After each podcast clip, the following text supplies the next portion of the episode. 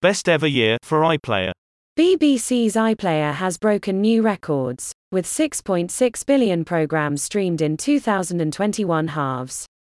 This, according to the BBC in its latest annual report, and BBC's iPlayer has broken new records, with 6.6 billion programs streamed in 2021 halves.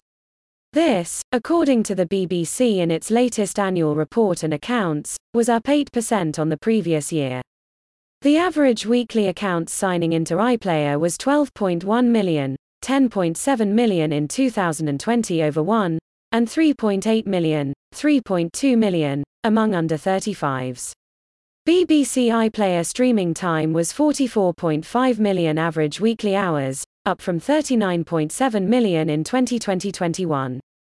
The BBC notes that 2022 has started more strongly than any other year on BBC iPlayer, with January seeing all-time records for reach and hours of viewing, average weekly signed-in accounts at 13.3 million and weekly hours at 54 million, and February breaking reach records again, up +2% on January's record, to 13.5 million. The return of Line of Duty saw millions flock to iPlayer. It topped the charts as iPlayer's biggest box set of 2021, with all of its series combined streamed 137 million times, and the first episode of the sixth series on its own was streamed 9.2 million times, making it the biggest single episode of 2021.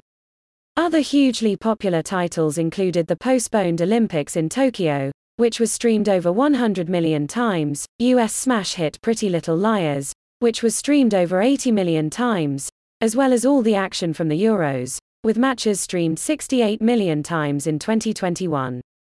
Click to share on Facebook, opens in new window.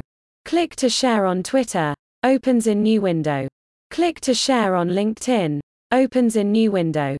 Click to share on WhatsApp, opens in new window. Related.